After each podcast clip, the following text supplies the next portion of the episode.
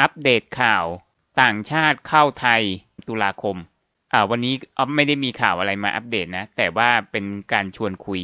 ให้ความเข้าใจก่อน เพราะว่าช่วงนี้เนี่ยออฟก็จะเริ่มพูดถึงเรื่องว่า หมายถึงว่าสถานทูตไทยอะไม่ใช่ต่างประเทศเปิดให้เรานะ ประเทศเราอะ ที่เล่นท่าในการเปิดให้ต่างชาติเนี่ยเขายังไงกันก็คือสถานทูตไทยเหมือนกันแท้ๆในแต่ละประเทศเนี่ย แต่ว่าเงื่อนไขก็อาจจะต่างกันบางอย่างหรือว่า อันนี้เปิด อันนี้ไม่เปิด อันนี้ให้ขอวีซ่าได้ อันนั้นให้ขอไม่ได้หรืออะไรอย่างเงี้ยนะออฟก็อยากจะมาชวนคุยกับเพื่อนๆเรื่องนี้ ก็คือหลังๆออฟเริ่มมาทำเรื่องนี้เพิ่มขึ้นบ้าง แล้วก็สังเกตเห็นว่าบางคนก็อาจจะยังไม่รู้เรื่องอะไรเลย หรือกลัวว่าหลายๆคนจะยังเข้าใจผิดอยู่อะไรอย่างเงี้ย ก็จะมาให้ความเข้าใจแล้วก็ชวนคุยไปด้วยนะครับ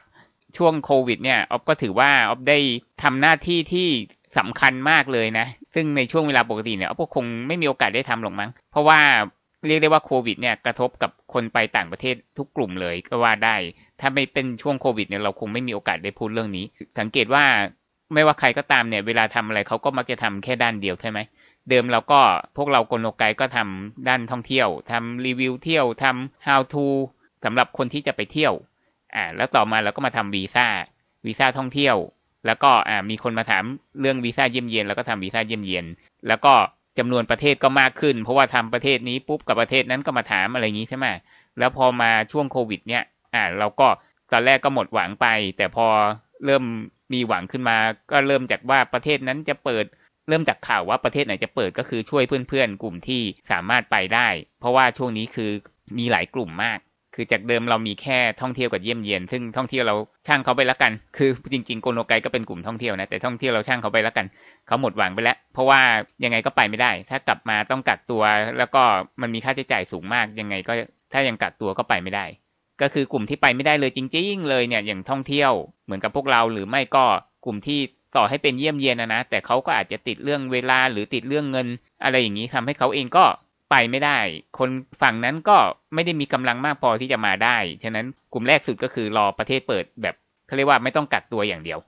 ให้ค่าใช้จ่ายมันพอโอเคอะไรอย่างเงี้ยก็จะมีกำลังใจ อันนี้คือความหวังน้อยสุดใช่ไหมครับ แล้วก็ที่เราเริ่มต้นจากการพูดข่าวประเทศไหนเปิดก็คือเพื่อนๆ กลุ่มที่สามารถไปได้ ก็คือกลุ่ม Love is not tourism ต่างๆ นั่นเองใช่ไหมความรักไม่ใช่การท่องเที่ยว ก็คือไปหาแฟนที่อยู่ที่นั่น ก็ใครไปได้มีเวลาทางนั้น support ได้ก็สามารถไปกันได้ แต่ก็ยังติดปัญหาอีกว่า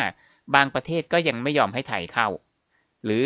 เปิดให้ขอวีซ่าแต่ก็ยังเล่นท่าเหมือนกันอะไรอย่างนี้ เลียนแบบประเทศเราหรือเปล่าก็ไม่รู้นะก็คือให้ขอได้แต่ฝั่งนั้นก็อยู่ดีๆ ก็ปฏิเสธวีซ่าซะงั้นใช่ไหมครับ ก็กลุ่มนี้ก็สมหวังกันไปเยอะ แต่ว่าก็มีคนที่ยังผิดหวังก็ยังมีอยู่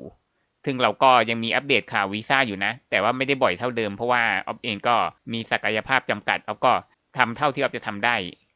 ทีนี้ก็กลุ่มที่สองก็คือคนที่จริง ๆ ก็อันเดียวกับกลุ่มแรกแหละ แต่ประเทศที่ตัวเองจะไปยังไม่เปิดใช่ไหมเราก็มีแนวทางว่าก็มีอยู่หลายแนวทางอยู่เหมือนกันนะ ก็คืออาจจะขอวีซ่าท่องเที่ยว เพื่อที่จะไปเจอแฟนในประเทศที่สามที่เป็นยุโรป อันนั้นก็โอเคมีทั้งคนสมหวังแล้วก็คนไม่สมหวังเพราะว่าขอวีซ่าท่องเที่ยวนี่ต้องวางแผนกันดีๆ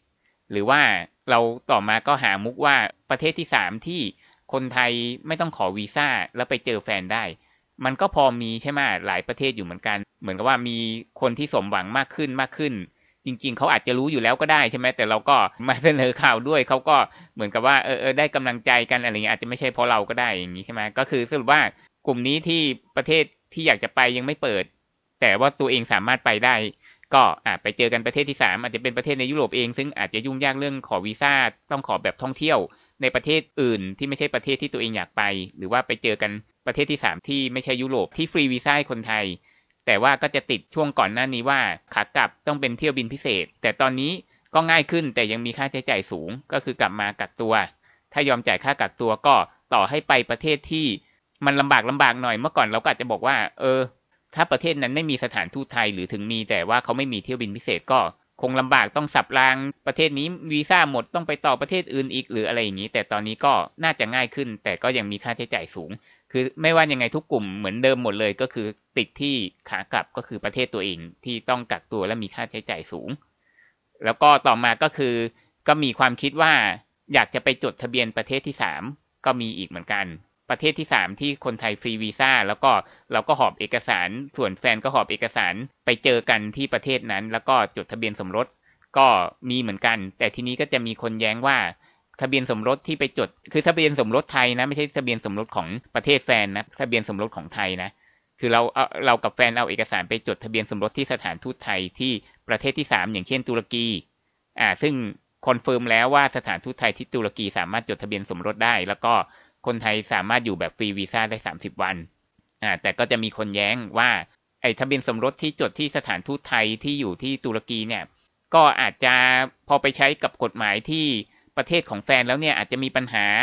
หรือว่ากับกฎหมายไทยจะมีปัญหาหรือเปล่า หรืออะไรอย่างนี้ก็ของไทยไม่น่ามี แต่อาจจะมีปัญหากับประเทศของแฟนก็คือเหมือนแบบมันยังไม่สมบูรณ์หรืออะไรอย่างเงี้ยทีนี้ก็ถ้าเกิดเรายอมรับได้ว่า การจดทะเบียนสมรสครั้งนี้ เพื่อให้แฟนเนี่ยสามารถเข้ามาไทยได้ในฐานะของครอบครัว ซึ่งเป็นกลุ่มที่ได้รับอนุมัติให้เข้ามาได้ตั้งนานแล้ว เพื่อหลีกเลี่ยงว่าไม่จำเป็นต้องไปทำอะไรยุ่งยากเหมือน special tourist visa ก็โอเคใช่ไหมก็คือเป็นการจดเพื่อให้เขาเข้ามาในไทยได้ในฐานะที่เป็นสามีหรือภรรยาแล้ว ซึ่งสามารถเข้ามาได้แบบครอบครัว แต่นะแต่นะ ถึงแม้จะเป็นสามีหรือภรรยาหรือเป็นคนในครอบครัว ถ้าเป็นคนต่างชาติยังไงยังไงก็จะต้องขอวีซ่า อาจจะเป็นวีซ่า non immigrant non immigrant เฉยๆ หรือจะเป็น non o non oa non ox อะไรก็ตรงนี้แหละจะมาสู่ข้อสุดท้าย ก็คือช่วงเนี้ยที่ออฟเริ่มพูดก็คือ ตอนนี้เริ่มมีคนเยอะเลยที่อยากให้แฟนที่เป็นชาวต่างชาติเข้ามาด้วยวีซ่าต่างๆ ซึ่งตรงนี้ไม่ใช่แค่ Special Tourist Visa แล้ว ซึ่งอันนั้นยุ่งสุดเลย แต่ว่าจะเป็นวีซ่า non immigrant OA OX อะไรก็ว่ากันไป แล้วก็ตอนนี้มีแถมวีซ่าท่องเที่ยวมาอีก คือมันต่างกันยังไงกันบ้าง อันนี้ที่ออฟอยากจะมาให้ความเข้าใจนิดนึง คือเท่าที่ออฟจะสามารถอธิบายได้ในช่วงเวลานี้ ก็คือต่อไปเนี่ยเราก็คงจะมีการรวบรวมนะ เท่าที่เราจะทำได้นะว่าเออ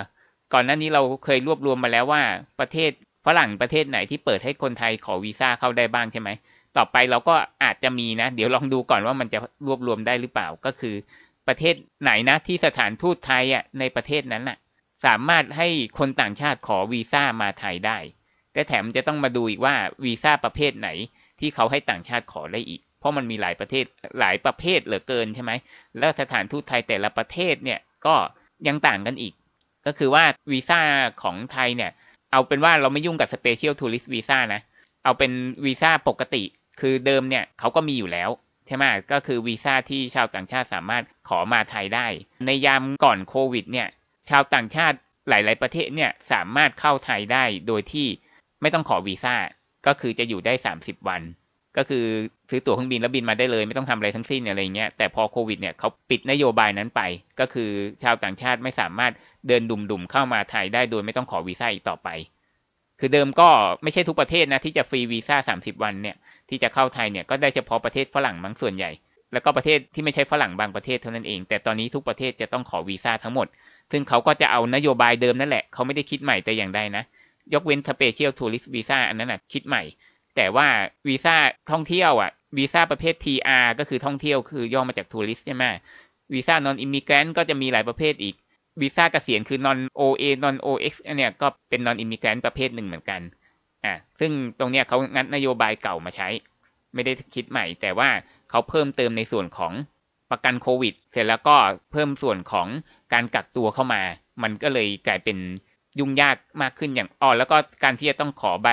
certificate of entry เข้ามาคือ 3 อย่างเลย ซึ่งมันเลยเพิ่มความยุ่งยากในการขอวีซ่าซึ่งของเดิมเนี่ย ถ้าฝรั่งจะขอวีซ่ามาไทยเนี่ยก็ไม่ได้ยุ่งอะไรมาก ก็คือแค่ขอวีซ่าแล้วเขาก็จะอยู่ได้ขั้นต่ำก็ 60 วัน ถ้าเป็นวีซ่าท่องเที่ยวอ่าแล้วก็ถ้าเป็น non immigrant เฉยๆ ที่ไม่มีรหัสอะไรต่อท้ายก็จะเป็น 90 วัน ครับก็คือเราจะพูดเกี่ยวกับเรื่องนี้แหละ ก็คือว่าตอนนี้โดยรวมแล้วเนี่ยชาวต่างชาติที่จะเข้าไทยได้เนี่ยนะทุกคนจะต้องขอวีซ่า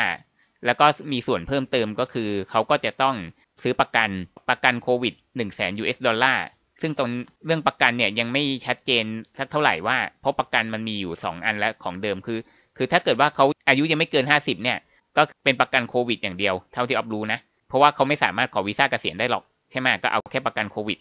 แต่ถ้าเกิดใครขอวีซ่าเกษียณเนี่ยของเดิมเขามีประกันลองสเตย์อยู่แล้ว ซึ่งเป็นมุกของรัฐบาลไทยที่เขาคิดขึ้นมาในปีที่แล้ว คือของเดิมคนเกษียณก็ไม่เคยต้องมีประกันนะ แต่พอปีที่แล้วเนี่ยรัฐบาลไทยเล่นมุก ให้ต่างชาติจะต้องซื้อประกันลองสเตย์อ่ากลายเป็นว่ามี 2 ประกันแล้วนะเนี่ยเอาเป็นว่าคนยังไม่แก่แล้วกันคนยังไม่เกิน 50เนี่ยจริง ๆ 50ก็ยังไม่แก่นะคนยังไม่เกิน 50เนี่ยก็ประกันไอ้โควิดอย่างเดียว แล้วก็คนที่เกิน 50 ก็มันเป็นวีซ่าเกษียณที่จะอยู่ได้ 1 ปีใช่ไหมก็ต้องเป็นประกัน long stay ด้วยอะไรอย่างเงี้ย ซึ่งอันนี้ยังไม่ชัดเจนว่ายังไงว่าเอาแค่ตัวเดียว หรือต้องเอา 2 ตัวหรือยังไง ซึ่งเราต้องไปค้นกันมา นะครับสรุปว่าประกันยังไม่ confirm นะว่าจะใช้ตัวเดียวหรือจะใช้ 2 ตัวคือทั้งโควิดทั้ง long stay หรือยังไง นี่คืออย่างแรกที่เพิ่มขึ้นมาก็คือประกัน อย่างที่ 2 ก็คือ การกักตัวต้องจ่าย ASQ Alternative State Quarantine ซึ่งเราพูดมาเยอะแล้ว เพื่อนๆ ส่วนใหญ่คงจะรู้กันอยู่แล้ว ก็คือจะต้องมีไอใบนี้อีก แล้วก็ไอเรื่องของเครื่องบินเนี่ยก่อนหน้านี้จะเป็นเที่ยวบินพิเศษ แต่ตอนนี้ไม่ต้องละเครื่องบินโอเคขึ้น ว่าไม่ต้องมารอคิว ลงทะเบียนกับสถานทูตเพื่อที่จะซื้อเที่ยวบินพิเศษแพงมหาโหดเพราะยังไงสุดท้ายต่างชาติเขาต้องจ่ายค่ากักตัวเอง ส่วนเที่ยวบินพิเศษนั้นยังคงมีบิวบ้างในบางประเทศสำหรับคนไทยที่แบบอยากจะกักตัวฟรีกับทางรัฐบาลก็รอคิวกันไป แต่ในอนาคตคงค่อยค่อยลดลงเรื่อยๆ หรืออาจจะไม่มีก็ได้อ่าเอาเป็นว่า 3 อย่างแล้วประกัน แล้วก็ที่พัก ASQ ซึ่งต้องไปจองมาก่อนนะ เราต้องจ่ายเต็มด้วยไม่มีการแบบมัดจำหรืออะไรนะ คือบางโรงแรมอาจจะมีก็ได้ แต่ว่าเท่าที่ดูรับยังไม่เห็นมีอันไหนเขาให้มัดจำก่อนได้เลยถ้าถ้าเพื่อนๆรู้ว่ามีโรงแรมไหนให้มัดจำได้ก็ช่วยบอกหน่อย ส่วนใหญ่ต้องจ่ายเต็มทั้งนั้นนะ โรงแรมกักตัว ASQ เนี่ย Alternative State Quarantine แล้วก็ต่อมาก็คือตั๋วเครื่องบิน อ่า ซึ่งสามารถจองแบบปกติได้ แล้วก็ทั้งหมดนี้หลักฐานทั้งหมดนี้คือรวบรวมมาเพื่อขอใบ Certificate of Entry ซึ่งของเดิมก็ไม่เคยต้องมีนะ ก่อนโควิดอะไม่เคยต้องมีเลย แต่ตรงนี้คือเขาเอามุกนี้เข้ามา เพื่อให้เราเนี่ยจะต้องไปทำพิธีกรรมซื้อไอ้สามอย่างนั้นก่อนอ้อแล้วก็ใครที่ยังไม่มีวีซ่าก็ต้องขอวีซ่าก่อนด้วยอ่าใช่ก็สี่ละก็คือทั้งหมดเนี่ยเพื่อที่จะได้ใบไอ COE นี้มานั่นแหละครับก็ทวนใหม่ก็คือสรุปว่ามีประกันมีที่พัก ASQ มีตั๋วเครื่องบิน แล้วก็มีวีซ่าถ้าเกิดยังไม่มีนะ ถ้ามีแล้วก็ตัดไป 4 อย่างนี้เพื่อให้ได้ใบ COE เพื่อที่จะเข้าประเทศไทย คือวีซ่าจริง ๆ ก็เป็นใบอนุญาตเข้าประเทศอยู่แล้วนะ แต่กลายเป็นว่ามีวีซ่าอย่างเดียวไม่พอ ต้องมี COE เพราะว่าเอามาใช้กับคนไทยด้วย คนไทยมีพาสปอร์ตไทยก็ต้องเข้าประเทศไทยได้อยู่แล้ว แต่กลายเป็นว่าต้องมีใบ COE นี้ เพราะคนไทยเองก็จะต้องมีที่พักเหมือนกัน หรือต้องมีเที่ยวบินพิเศษของสถานทูตเพื่อให้ได้ใบ COE เหมือนกัน นี่แหละคือพิธีกรรมที่เขาเพิ่มเข้ามา นี่คือพิธีกรรมเพื่อให้ได้ใบ COE แล้วก็ก่อนขึ้นเครื่องก็อ่าเรารู้กันอยู่แล้วก็คือใบตรวจ Fit to Fly ใบตรวจโควิด อะไรก็ว่ากันไป ครับแล้วก็สุดท้ายออฟพูดเรื่องวีซ่านิดนึง เพราะว่าข่าวที่จะออกช่วงนี้เนี่ยออฟแนะนำว่าถ้าเพื่อนๆ คนไหนที่อยากให้แฟนเข้ามาเนี่ยนะถ้ารอไปก่อนได้เนี่ยก็แนะนำให้รอไปก่อนจริง ๆ เพราะว่าช่วงนี้ยังชุลมุนวุ่นวายกันอยู่ สถานทูตไทยแต่ละประเทศเนี่ยเขายังประกาศไม่เหมือนกัน บางประเทศก็บอกว่าโอเค ให้ชาวต่างชาติขอวีซ่าบางประเภทเข้ามาได้ บางสถานทูตบอกว่ายังยังไม่ได้ เพราะว่าเขามีเกณฑ์อยู่ว่าเขาจะอนุมัติให้ขอวีซ่าได้เฉพาะประเทศที่ปลอดภัยประเทศที่ไม่เสี่ยงซึ่งณบัดนี้ออฟก็ยังหาไม่เจอว่าเขาเอาเกณฑ์มาจากที่ไหน เพราะว่าในเว็บไซต์ของกระทรวงสาธารณสุขเอ่ยกระทรวงต่างประเทศเอ่ย กรมควบคุมโรคเอ่ยไม่เห็นจะบอกเลยว่าประเทศไหนหน้าที่ไม่เสี่ยง คือเขาจะเอาแต่ประเทศแบบที่ติดโควิดน้อยเข้ามาก่อนอะไรอย่างนี้ใช่ไหมก็เลยไม่รู้ว่าเขาไปเอาเกณฑ์นี้จากไหน เราก็จะได้รู้ว่าอ๋อเดี๋ยวประเทศนี้เตรียมได้หรืออะไรอย่างเงี้ยนะกลายเป็นว่าเราต้องไปเฝ้า Facebook ของสถานทูตไทยในประเทศนั้นๆอย่างเดียวว่าเขาจะประกาศเมื่อไหร่ ก็เลยกลายเป็นว่ามันไม่พร้อมกัน คือเป็นประเทศไทยเหมือนกันแท้ๆอย่างเงี้ยแต่ว่าเดี๋ยวจะต้องมาทยอยอัปเดตกันว่าประเทศไหนที่โอเคแล้วบ้างว่า ให้คนต่างชาติขอวีซ่าได้